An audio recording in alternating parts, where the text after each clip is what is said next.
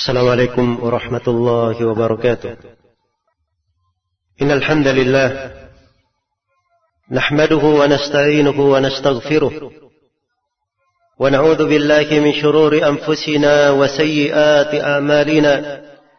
من يهده الله فلا مضل له ومن يضلل فلا هادي له.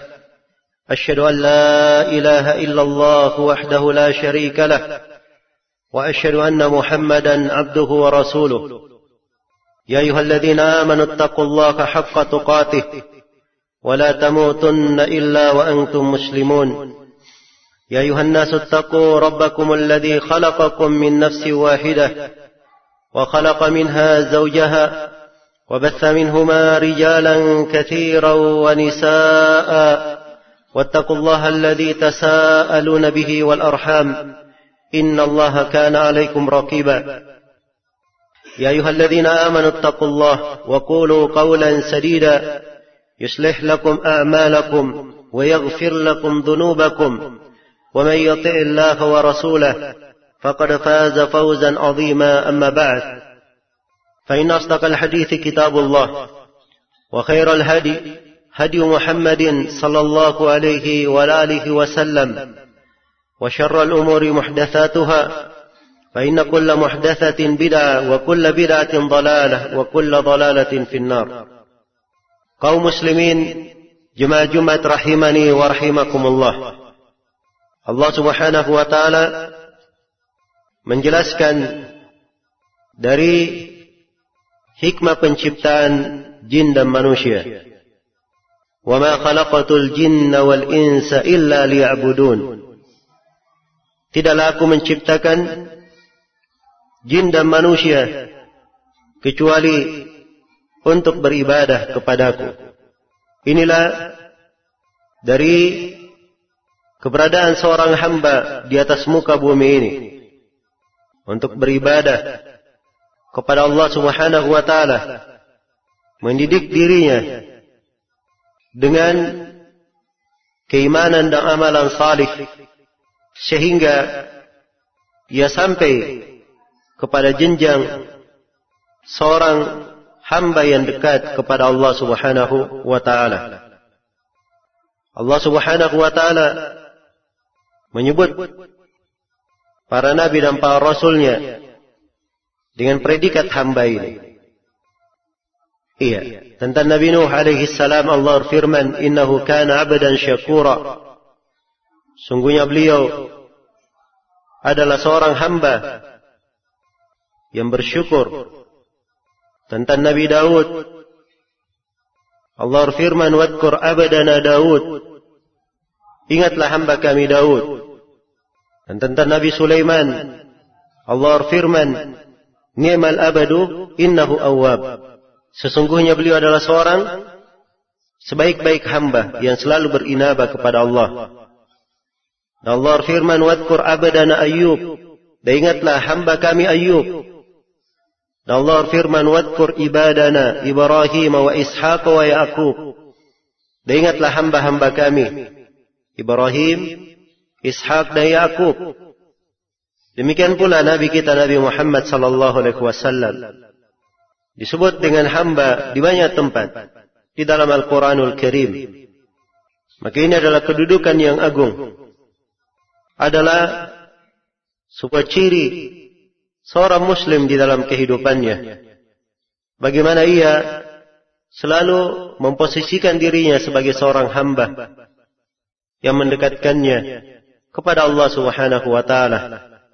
Sebagaimana di dunia ini dia adalah seorang hamba dan hendaknya ia selalu mendekatkan dirinya dan beribadah kepada Allah. Dan pada hari kiamat semuanya akan kembali kepada Allah sebagai seorang hamba. In kullu man fis samawati wal ard illa atir rahmani abada. Laqad ahsahum wa addahum adda wa kulluhum atihi yawmal qiyamati farda.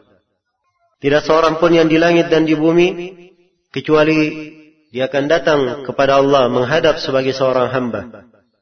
Sungguh Allah telah menghitung mereka dengan hitungan yang sangat detail.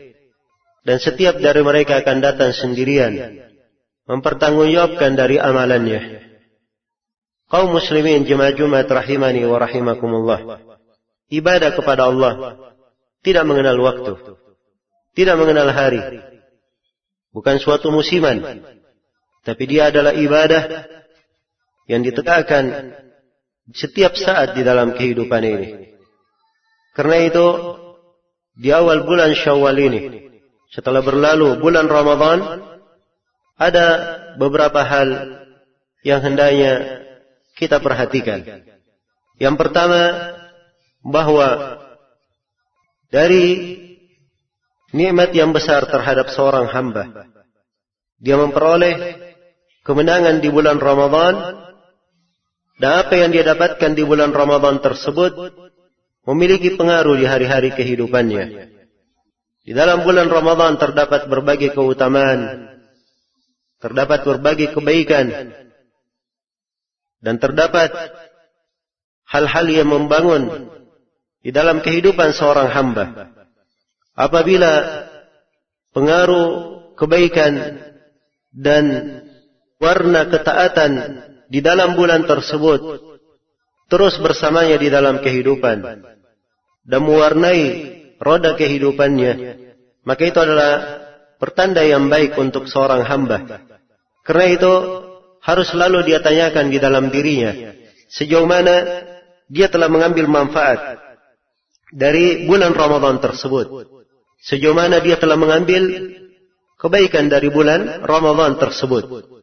Kemudian hal yang kedua yang hendaknya kita perhatikan setelah Ramadan ini adalah seorang hamba merenungi sebuah kaidah penghambaan.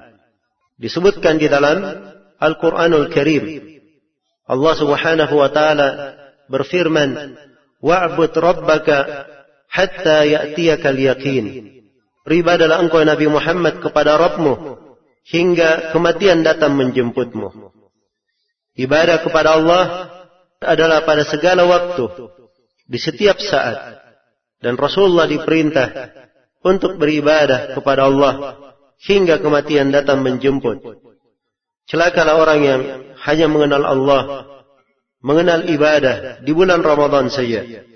Selain daripada itu, seakan-akan dia berada di bawah langit, bukan langit ciptaan Allah. Seakan-akan dia berada di atas bumi, memijak bumi, yang bumi ini bukan ciptaan Allah. Sepanjang dia adalah seorang hamba, beribadah kepada Allah, maka ibadah kepada Allah adalah pada segala keadaan, di setiap waktu, dan hendaknya dia tanamkan kaidah ibadah ini di dalam dirinya. Yang ketiga, kaidah ibadah lain. Allah Subhanahu wa taala berfirman, "Fa idza faraghta fansab wa ila rabbika farghab." Apabila engkau telah selesai wahai Nabi Muhammad, maka hendaknya engkau berdiri kembali menegakkan ibadah yang lain dan kepada Rabbmu hendaknya engkau selalu berharap. Ini adalah kaidah agung dari kaidah ibadah. Bahawa seorang hamba begitu selesai amalan ketaatan, ia berpindah kepada amalan yang lainnya. Berpindah kepada amalan yang lainnya. Tidak disebutkan kepada nabinya. Apabila engkau selesai, maka engkau beristirahat, turun minum, santai, datang waktu ibadah engkau ibadah lain ibadah yang lain. Tapi dikatakan faida faragta fansab. Apabila engkau selesai, segera berdiri. Dan kalimat fansab perintah. Berdiri dengan keseriusan. Dengan kesungguhan. Dia tegakkan ibadah yang lainnya. Sebab itu adalah bagian dari kehidupannya di segala keadaan. Wa ila rabbika farghab. Dan kepada Rabbmu hendaknya engkau selalu mengharap. Karena di dalam lembaran-lembaran kehidupan ini banyak harapan yang Allah telah bukakan untuk seorang hamba. Dari amalan-amalan ketaatan dari sebab-sebab pengampunan dosa dari pintu-pintu kebaikan. Dan ini semuanya adalah hal yang hendaknya seorang hamba berharap dan bersegera kepadanya. Itulah sifat orang-orang yang baik, orang-orang yang salih yang dicontohkan oleh para nabi dan para rasul. Innahum kanu yusari'una fil khairat wa rahaba wa kanu lana khashi'in. Sungguhnya mereka itu adalah orang-orang yang bersegera di dalam kebaikan dan berdoa, beribadah kepada kami, rababan wa rahaba, dengan penuh harapan dan penuh rasa takut. Dan mereka adalah orang-orang yang khusyuk dalam beribadah kepada kami. Kemudian yang keempat dari hal yang hendaknya diperhatikan oleh seorang hamba, bahawa kita ada anjuran untuk continue di atas amalan. Di dalam sebuah hadis yang diriwayatkan oleh Imam Al-Bukhari dan Imam Muslim, Rasulullah sallallahu alaihi wasallam bersabda, "Ahabbul a'mali ila Allah ma dawama alaihi sahibuhu wa in qall." Sebaik-baik amalan yang dilakukan oleh seorang hamba adalah apa yang dia continue di atasnya walaupun amalan itu sedikit. Walaupun amalan itu sedikit. Maka kontinuitas di atas sebuah amalan itu adalah suatu hal yang indah dan perlu dijaga di dalam sebuah ibadah. Dikatakan kepada Imam Ahmad rahimahullah, kapankah beristirahat itu? Maka Imam Ahmad menjawab, apabila apabila diri telah menginjakkan kakinya di sorga. Maka itulah waktu sebenarnya seorang beristirahat. Ketika dia keluar dari alam dunia, dia injakkan kakinya di sorga, baru dijamin kebahagiaan untuknya. Oleh dia beristirahat. Karena itu kontinu di atas amalan di dalam kehidupan dunia adalah hal yang penting. Dan Rasulullah sallallahu alaihi wasallam bersabda, "Khairun nas man tala umruhu wa hasuna amaluhu." Sebaik-baik manusia adalah orang yang panjang umurnya dan baik amalannya. Pertambahan umur kebaikannya adalah dengan kebaikan amalan, dengan keindahan amalan. Tapi apabila seorang bertambah umurnya, tiap kali berlalu dari hari-hari kehidupannya. Tiap kali tertutup dari lembaran umurnya. Dia tidak bertambah dari kebaikan. Tidak bertambah dari ibadah. Maka ini adalah kerugian bagi seorang hamba. Hendaknya dia perbaiki dari keberadaan dirinya. Hendaknya dia perbaiki dari kekurangan yang dia selama ini berkubang di dalamnya. Kemudian dari hal yang hendaknya diperhatikan. Bahawa Allah Subhanahu wa taala berfirman, "Innama yataqabbalu Allahu minal muttaqin." Sesungguhnya Allah hanya menerima dari orang-orang yang bertakwa. Ibadah diterima dengan ketakwaan. Ketaatan diterima dengan ketakwaan. Dan apabila seorang hamba di bulan Ramadan beribadah, maka ciri dari ibadah yang diterima ada makna takwa di dalam dirinya yang membenarkan ibadahnya dan membuat ibadahnya tersebut diterima. Karena itu kita diperintah untuk bertakwa kepada Allah di segala keadaan. Allah Subhanahu wa taala berfirman kepada nabinya, "Ya ayuhan nabi, ittaqillah." Wahai nabi, bertakwalah engkau kepada Allah. Padahal beliau adalah orang yang paling bertakwa. Bersama dengan itu, terus diperintah untuk bertakwa. Dan Allah Subhanahu wa taala berfirman, "Ya ayyuhalladzina amanu taqullaha haqqa tuqatih." wala tamutunna illa wa antum muslimun wahai orang-orang yang beriman bertakwalah kalian kepada Allah dengan sebenar-benar takwa dan jangan kalian meninggal kecuali kalian itu sebagai seorang yang muslim sebagai seorang yang muslim maka dia jaga dirinya di atas ketakwaan dari bentuk ketakwaan tersebut apa yang biasa dia kerjakan di bulan Ramadan terus berlanjut setelah Ramadan di malam hari dia punya kebiasaan salat Maka solat tersebut dia jaga, dia pelihara.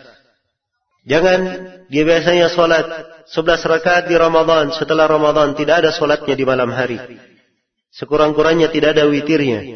Dan ini adalah suatu kekeliruan di dalam kehidupan, kemunduran. Dan Nabi Shallallahu Alaihi Wasallam telah berpesan kepada sebagian sahabat, Ya Abdullah, la takun kafulan, kana yakum min al-lail, thumma tarakahu. Wahai Abdullah, jangan kamu seperti si fulan. Dia tadinya melakukan solat malam, kemudian dia tinggalkan.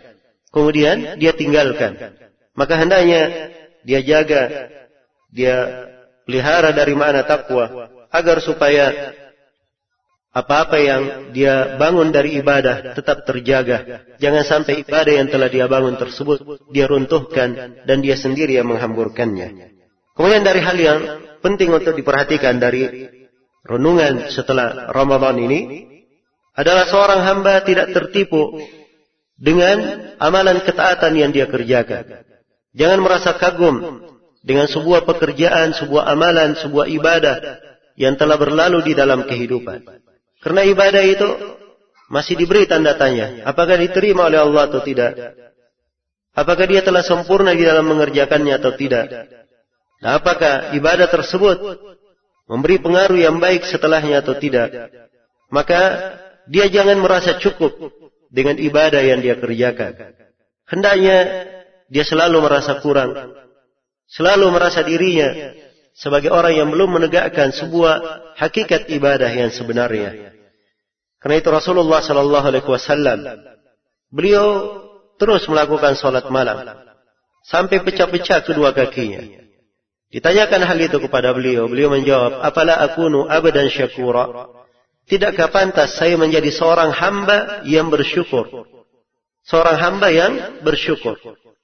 Maka ini keberadaan Nabi sallallahu alaihi wasallam di atas ibadah yang beliau lakukan dan kedudukan yang tinggi yang beliau dimuliakan oleh Allah dengannya dari keimanan dan amalan salih yang beliau telah capai bersamaan dengan itu beliau selalu membangun hidupnya dengan ibadah selalu menegakkan ketaatan kepada Allah Subhanahu wa taala. Kemudian dari hal yang penting untuk diperhatikan bahwa Allah Subhanahu wa taala berfirman, "Wala takunu kallati naqadat ghaslaha min ba'di quwwatin ankatha tattakhiduna aymanakum daqalan bainakum." Jangan kalian seperti seorang perempuan yang dia ini melepas pintalan benangnya dari tenunan yang dia tenun, dia lepas kembali benang-benang tersebut setelah dia pintal dengan sangat kuatnya. Ayat ini adalah peringatan Jangan sampai seorang hamba sama dengan sebagian perempuan. Dan perempuan ini dia menenun dari kain setelah dia pintal dengan sangat kuatnya. Selesai, dia lepas benangnya satu persatu. Hingga tercerai berai kerjaannya. Hilang dari amalan yang dia kerjakan. Iya. Maka jangan sampai seorang ketika berada di Ramadan dengan ketaatan dia keluar darinya, dia lepas dari pintalan-pintalan ibadahnya, dari ikatan-ikatan kebaikannya dengan dosa dan maksiat, dengan kelalaian dan kealfaan, sehingga apa yang dia kerjakan menjadi sirna. Dan ini dari hal yang hendaknya dijaga. Karena itu menjaga sebuah amalan, menjaga dari kesempurnaan amalan, itu lebih penting dari amalan itu sendiri. Lebih penting dari amalan itu sendiri. Karena itu hendaknya selalu ditanamkan di dalam diri bagaimana indahnya seseorang itu kontinu di atas kebaikan dan jangan sampai ia jatuh di dalam hal yang dia sendiri benci untuk melihat hasilnya pada hari kiamat akan menyesali dari perbuatannya tersebut. Karena itu seorang hamba jangan melakukan sebuah perbuatan yang dia sesali pada hari kiamat. Rasulullah sallallahu alaihi wasallam bersabda wala tatakallama bi kalamin ta'tadiru minhu ghadan. Jangan kamu berbicara dengan sebuah pembicaraan yang engkau akan meminta maaf pada hari esok pada hari kiamat tatkala engkau menghadap kepada Allah Subhanahu wa taala. Kemudian yang terakhir dari hal yang hendaknya diperhatikan bahawa kita diperintah untuk istiqamah. Dan istiqamah adalah komitmen di atas jalan, tegak di atas kebaikan, tidak bengkok dari kelurusan agama. Seorang berada di atas jalur yang digariskan dan dia jaga dirinya di atas hal itu. Dan inilah sebab kebaikan untuk seorang hamba. Allah perintah kaum mukminin dengan hal tersebut. Fastaqimu ilaihi wastaghfiru beristiqamalah kalian kepadanya dan selalulah beristighfar. Allah firman, "Fastaqim kama umirta wa man taba ma'aka wa la tataw." Istiqamalah engkau sebagaimana engkau diperintah. Demikian pula orang-orang yang bersama engkau dan jangan engkau melampaui batas. Dan Allah Subhanahu wa taala berfirman, "Wallau istaqamu 'ala at-tariqati la asqainahum ma'an ghadaqa." Andai kata mereka istiqamah di atas jalan, kami akan memberi minum mereka dengan air yang segar. Dan disebut istiqamah bagaimana kebaikannya ketika sakaratul maut dan bagaimana kebaikan istiqamah ketika menghadap kepada Allah Subhanahu wa taala. Dan itulah kehidupan. Kehidupan adalah tempat untuk beramal. tempat untuk bekerja. Tidak ada hisab di kehidupan dunia ini. Kerana hisab nanti di hari akhirat. Tidak ada amalan. Tapi di sanalah hisab dan itulah penentu yang menentukan seorang di sorga atau di neraka, seorang beruntung atau merugi. Semoga Allah subhanahu wa ta'ala memberikan taufik dan rahmatnya kepada kita semua. Aku luma tasma'un wa astaghfirullah li walakum wa lisairil muslimin min kulli damb. Innahu huwal ghafurur rahim. Alhamdulillahi ala ihsani. Wa له على توفيقه وامتنانه. wa amtinani. Ashadu an la ilaha illallah wahdahu la sharika lah. تعظيما Ta'zima. وأشهد أن محمدا عبده ورسوله الداعي إلى رضوانه صلى الله عليه وعلى آله وأصحابه وإخوانه أما بعد. قوم مسلمين جمع جمعة رحمني ورحمكم الله. دري كخصوصا دي شوالي الله سبحانه وتعالى من شريعة كان puasa 6 hari di dalamnya untuk mengikuti puasa di رمضان Ramadan. Di حديث أبو أيوب الأنصاري diriwayatkan oleh Imam Muslim, Rasulullah sallallahu alaihi wasallam bersabda, "Man shama Ramadana, thumma atba'ahu sittan min Syawal, kana ka siyamid dahr." Barang siapa yang berpuasa Ramadan, kemudian dia ikuti dengan puasa enam hari di bulan Syawal, maka seakan dia berpuasa satu tahun. Kata para ulama, setiap amalan dibalas dengan sepuluh kali lipat. Ramadan satu bulan dikali sepuluh menjadi sepuluh bulan. Dan enam hari di bulan Syawal dikali sepuluh menjadi enam puluh hari. Dan enam puluh hari adalah dua bulan. Sehingga genaplah puasa itu dari sisi keutamaan semuanya menjadi satu tahun.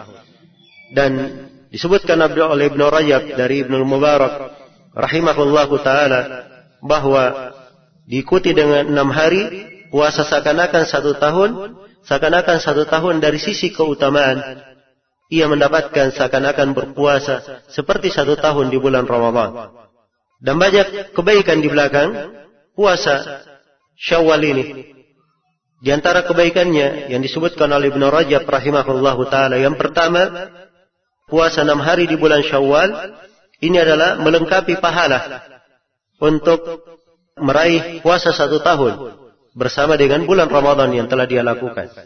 Kemudian dari kebaikannya bahwa puasa Syawal ini itu bagikan ibadah-ibadah sunnah yang disyariatkan di belakang ibadah. Seperti solat lima waktu disyariatkan, solat rawatib Kemudian di belakang haji disyariatkan dari istighfar dan taubat. Dan dari amalan-amalan lainnya disusul dengan amalan lain sebagai pelengkap. Kemudian dari kebaikannya bahwa keberadaan seorang hamba melakukan puasa itu adalah ciri yang baik di dalam hidupnya. Tanda amalannya diterima. Sebab amalan yang diterima itu terlihat dari amalannya setelah melakukan amalan, setelah melakukan ibadah. Karena kebaikan itu akan melahirkan kebaikan setelahnya. Dan kejelekan melahirkan kejelekan setelahnya.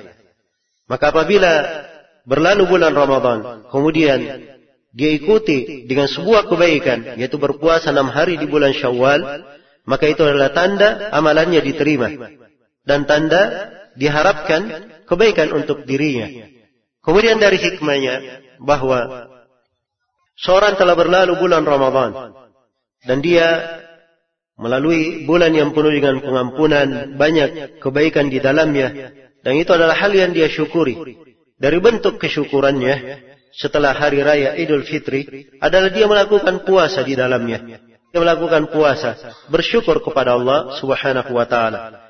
Dan dari hikmah di belakang puasa di bulan Syawal adalah seorang masuk di dalam menerapkan ayat walitukmilul iddata walitukabbirullaha ala ma hadakum wala'allakum tashkurun supaya kalian menyempurnakan bilangan mengagungkan Allah terhadap hidayah yang Allah berikan kepada kalian dan supaya kalian bersyukur. Maka untuk menyempurnakan hal ini bentuk pengagungan dan kesyukuran adalah seorang hamba berpuasa di enam hari bulan Syawal. Puasa yang disunnahkan enam hari di bulan Syawal hukumnya adalah sunnah bukan kewajiban. Dia adalah cahaya di atas cahaya untuk seorang hamba. Boleh dilakukan enam hari sekaligus dan boleh dia kerjakan secara terpisah-pisah.